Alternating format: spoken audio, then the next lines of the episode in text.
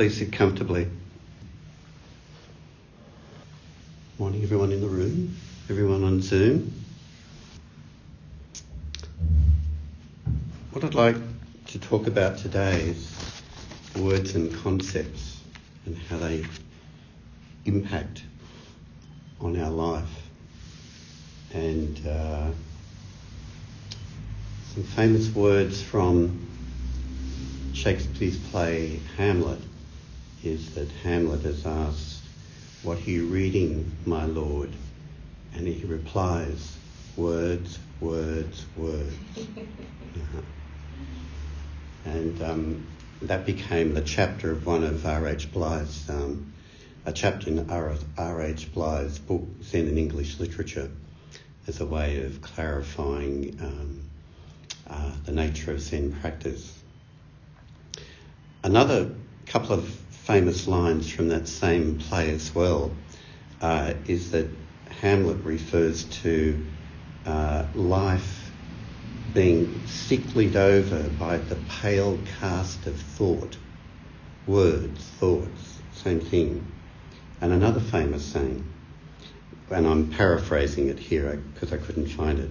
There is more to life than dreamed of in your philosophy, Horatio. Mm-hmm concepts, words, etc. again. And if you know something of Shakespeare in the Hamlet play, um, those, those words, words, words, words, said repetitively, um, are sort of indicative of the tragedy that unfolds in the play. Because the play is about a man, Hamlet, who's caught up in self doubt and words and inaction and uh, and when he does act, it's very in a very rash kind of manner, and he's kind of blown around by circumstances. And where we see the same uh, kind of metaphor or the same way of explaining this or, un- or understanding it in, in Zen, um, in the koan about mu, the first koan, does a dog have Buddha nature or not? In the commentary, um, it makes reference to um, when we're courting concepts and words and philosophies, is we're like ghosts clinging to bushes and grasses, like a hungry ghost clinging, you know, sort of a, a, a pale, sickly thing trying to find some kind of groundedness in life and trying to hold on to things. Bushes and grasses are, are, are, terms in um, Zen literature that mean concepts or words. So, like a, a ghost trying to cling on to things, and as much as it tries to cling on, it can never find any grounding or any satisfaction. So, it's kind of just blown around by circumstances all the time. And that, that is a metaphor for suffering or dissatisfaction in Buddhism or in, in Zen. That, that's the experience we have before we, we come to practice, that brings us to practice. Or sometimes it's the experience you have when you just come out of your busy world and you, you sit down like to do a Zazenkai today and there's words chasing words in the head and there's a kind of a you know, mild sense of dissatisfaction. And then as you sit there for a while, it's not though you've worked anything out, it's just that the words drop away and you drop below that level into present moment experience, right? And then there's a deeper sense of satisfaction comes with that. In our practice principles, we talk about caught in the self centered dream, only suffering holding to self centered thoughts, exactly the dream. So it makes this link again when we're caught in self centeredness and dissatisfaction um, and even anguish, right? The thinking and holding on to thoughts and words and concepts are at the root of it. And if you look at the opening words of the Heart Sutra, which is a Buddhist sutra which is very been taken out of the Buddhist um, philosophy, is very central to Zen. Um, from the depths of prajna wisdom, the bodhisattva of compassion saw into the emptiness of every construct, the emptiness of every word, every mental construct, every philosophy, every way of trying to explain Buddhism or psychology or Zen, right? All of it comes down to just being empty, right? And yet, even that is a distortion because it, as it goes on to say, emptiness is form, form is emptiness, emptiness is form. There is emptiness, yet there is form. Everything is one, right? But everything is differentiated at the same time. Mm-hmm. Opposites come together. But the rigid conceptual mind can't get that. It's like it puts everything in categories. Everything's black or it's white. Right? It can't hold together the reality of life and death. You know, that these things go together. That you need these opposites for for everything to exist. Doesn't concepts doesn't the conceptual mind kind of doesn't get that. Mm-hmm. And that's often why poetry and metaphor somehow speaks to us more than what philosophy does, because it allows us to hold opposites together. Then, if we start up Zen practice or we read Zen books, we can come across clever little Zen sayings like um, don't mistake the map for the territory, right? Um, or don't mistake the menu for the food, right? or um, don't mistake the pointing finger for the moon. Well, they're all true. Um, but if they're just clever sayings that you collect, well, it's words, words, words again, isn't it? Mm-hmm. And we have a term for that kind of way of understanding Zen in Zen Buddhism in, in Japan, which I've mentioned a few times before. The Japanese is Zen Kusai, which means Zen stink. Mm-hmm. Or Butsu Kusai, stinking of Buddhism. It's like just knowing the words, but not really having the experience. And a whole Zen practice, when you reflect on it, um, lots of silent, non-verbal sitting, right, and um, an interesting way of using words and stories through koans, right, to destroy concepts. Uh, you put those two things together, just long periods of not getting entangled in thought, becoming disentangled from it, letting the thinking mind just settle down into body, into embodied experience, momentary experience, without trying to work it out or explain it mm, or philosophize about it. Moments of that, hours of that, weeks of that, you know, over a lifetime, give us a different perspective on what life is about. And, uh, and then koans can add another element to that again, which I'll come to a little bit later just to test just exactly how much we are stuck in words or concepts or not, or how much we can be free of them. But don't think of words and concepts as just being um, harmless things. Um, they're like tool. Language is a tool, um, and you can use it in a wise way, or it can be used unwisely. But it's perhaps not until you do serious Zen practice, um, meditation and or doing koan work that you realize just entrapped you are by words, more than perhaps we ever realized. Mm-hmm.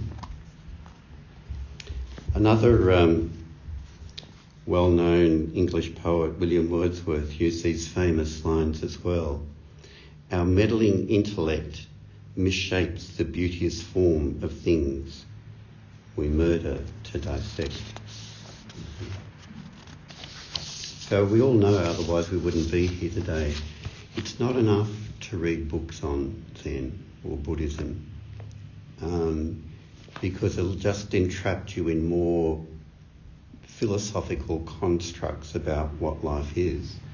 They may be they may be useful ones to some degree, but that's where you're trapped. Now, I'm not against people reading books. I read a lot of books too, and um, one of my former teachers, Robert Aitken Roshi, was a, a scholar, and he read a lot, and he encouraged us all to read books on Zen, or good books on Zen anyway. And I pass that encouragement on.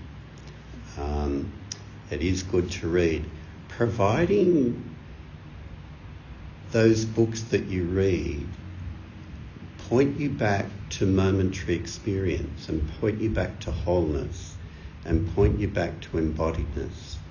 But if they come a kind of addiction, oh, I, I just need another another explanation. I'll read that book or another one. It's a kind of a, a grasping quality about it, trying to find the answers all the time in words.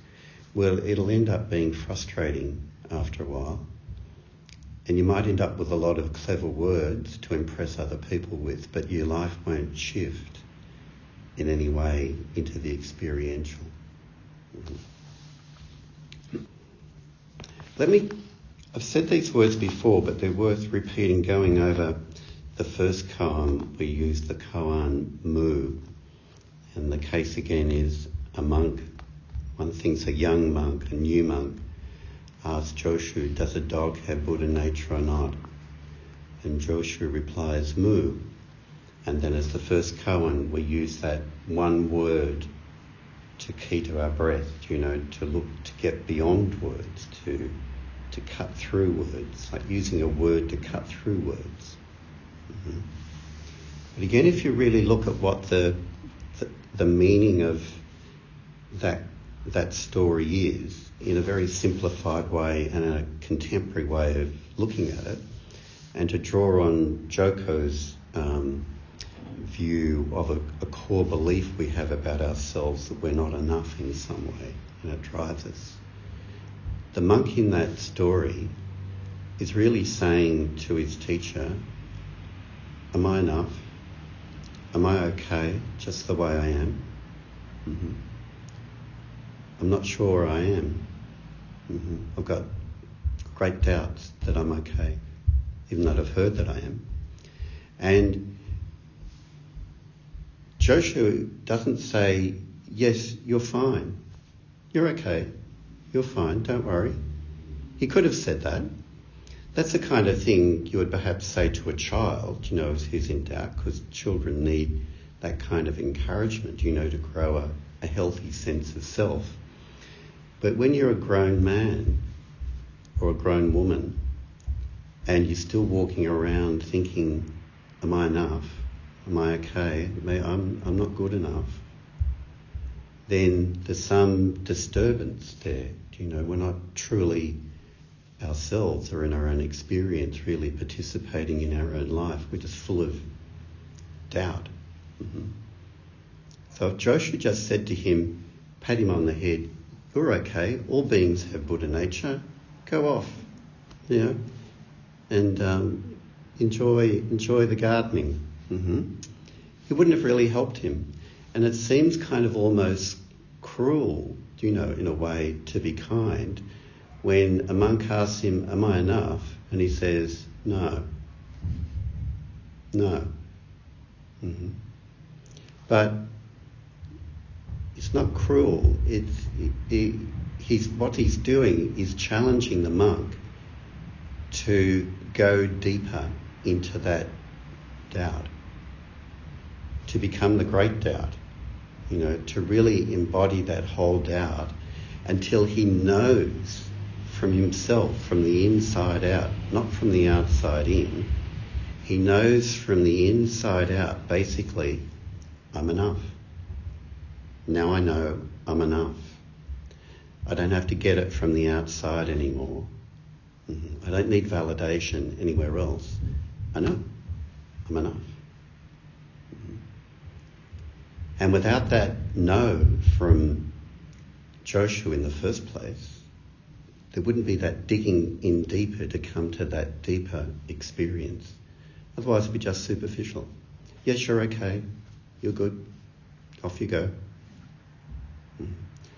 So that's the nature of Zen practice. It seems like a pretty tough practice at times, but its intention is to bring us to that more complete, holistic, experiential sense of ourself in the world.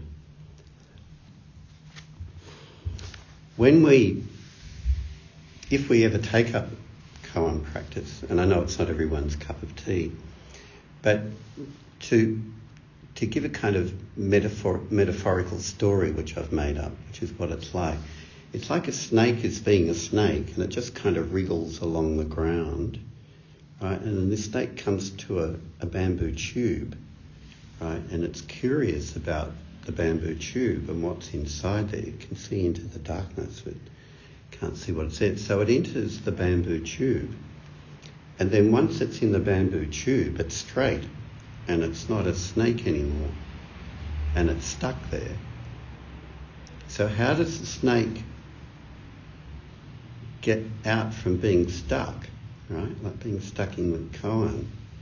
How does it unravel itself from being in the bamboo tube? Well, it finds its true snake nature again and it wriggles out.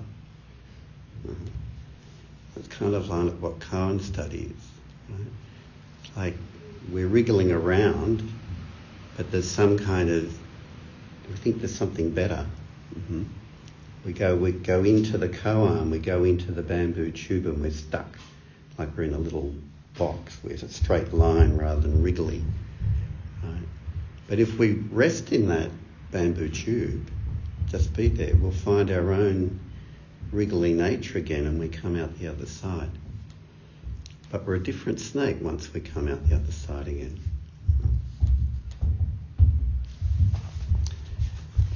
One of the things I'd like to focus on too in this talk is some of the contemporary forms of we have of constructing life and understanding ourselves, which are typical of our life and times in our culture now in a in a Western country, you know, in the in, in the uh, in the the, the millennial of 2000 and beyond. Mm-hmm.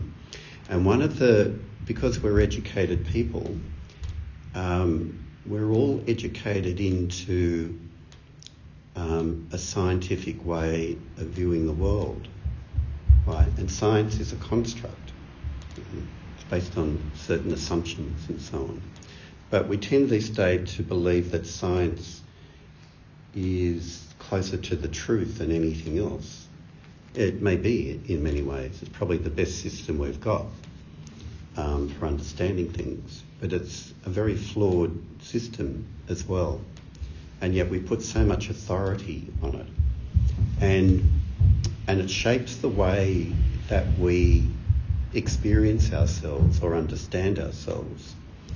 And when it comes to biology, human biology, you know, medical issues and also psychology and and forms of psychological suffering like depression and anxiety and so on, emotional dysregulation and how we deal with all of that.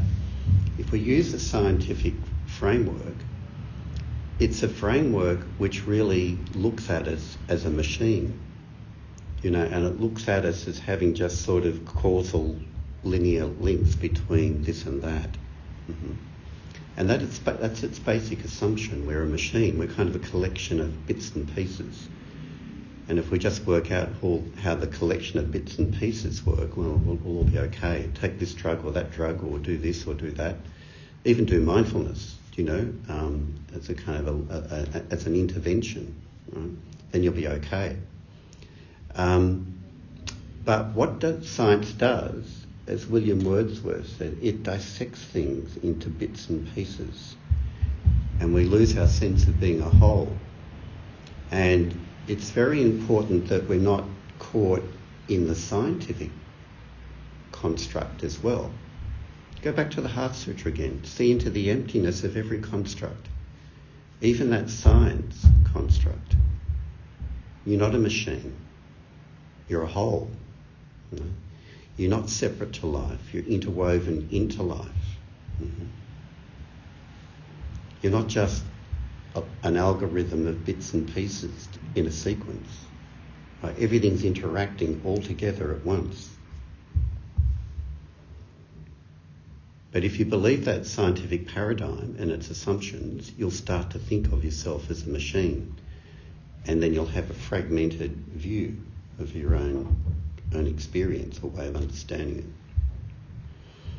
Another kind of construct that occurs too in our culture, which is in the media a lot, is around um, the challenging of old ideas, um, themes of political correctness, being woke, etc. And again, it's kind of the way these things are kind of constructed.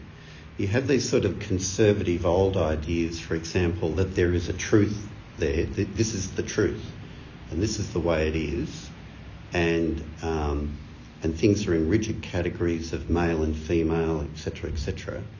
And that was the old way, right? Which is kind of rigid and static, right? And then you get the new way, which is challenging it. There, there is no truth, right? Or there isn't even any male and female. Mm-hmm. It's like going from one extreme to another, not being able to hold those two things together as a coincidence of opposites. Right? Like around the issues around gender, you know, you could have rigid views, well, men are men and women are women, and that's just the way it is.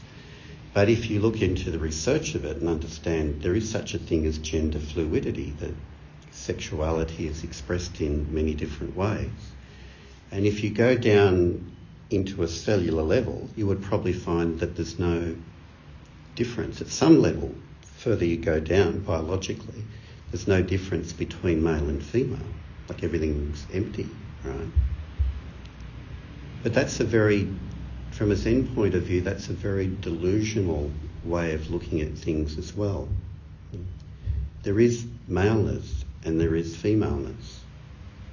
To deny it is to deny a kind of pattern of energy which is there, that the life actually has forms to it. You know, if we were to go that far, we should also say there's no cats and dogs, right? There's no koalas, there's no dingoes, there's no kangaroos, there's no lions, there's no tigers. Everything is one. Mm-hmm. But if you go back to the sutras that we have, like the Heart Sutra, emptiness is form. Form is emptiness. There is a form. There's maleness and there's femaleness, but they're empty. It's holding two opposites together, which the conceptual mind finds it so difficult to do. Mm-hmm. But when you break out, when you can, when you get below the surface of the conceptual mind, into the experience of moment to moment life, you just intuit for yourself that these opposites go together. Life, you can't have life without death. You can't have pleasure without pain. Right? There is male and female, mm-hmm. and everything in between. Mm-hmm. Again, one of the most, perhaps the most um, uh, comprehensive Zen Sutra, which is in our Sutra book, is the identity of relative and absolute. And through it, through that whole sutra, it expresses that well known universal truth, right? There's oneness and there's manyness, right? There's difference and the sameness. There is emptiness, there is form. Mm-hmm. And these two opposites come together all the time in the way that life actually is. In Western philosophy, there was it's referred to as the coincidence of opposites, um, which was a signature statement by a um, Catholic um, priest back in about the 16th century. Um, and that that saying, the coincidence of opposites, was actually the inspiration. It was a form of words which was an inspiration behind the whole um, Renaissance period in European culture. Things blossomed when people saw the world through that, that lens. Mm-hmm. But when we lose that um, and we're entangled in concepts, um, everything gets competitive and, and fragmented and opposed. So if you do Zen practice, either meditation practice with koans or meditation practice without koans, uh, there's no one way, is you, you experience this over time is that leads you to an experience of yourself as being fragmented, to an experience of yourself as being whole, right? and an, an experience of yourself as being something static and separate to something which is a stream. Mm-hmm. And you don't experience yourself as a thing, right? You experience yourself as a pattern that's just constantly repeating on variations as it goes through time as you grow older. Mm-hmm. It's a pattern like a there's a pattern in a tune of music, in a melody of music.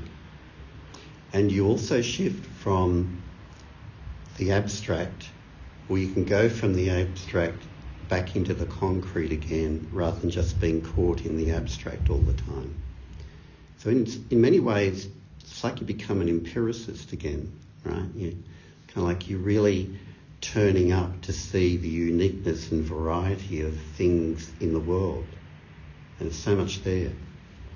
And in many ways, we become childlike again, yet with a maturity about it.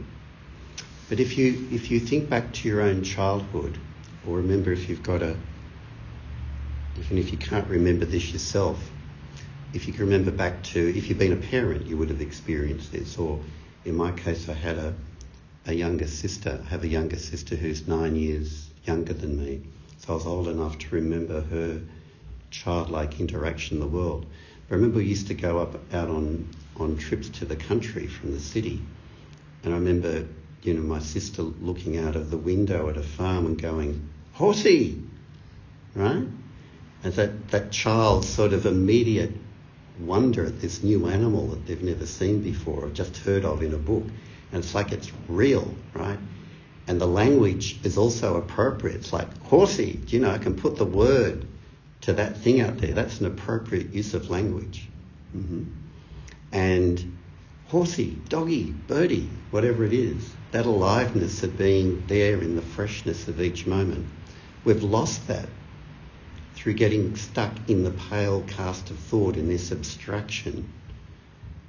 It's like a sickly pale over everything that we experience. Right? And a Zen practice lifts the veil again so that we can see that, that immediate experience of life like a child again. And it's what makes all the difference.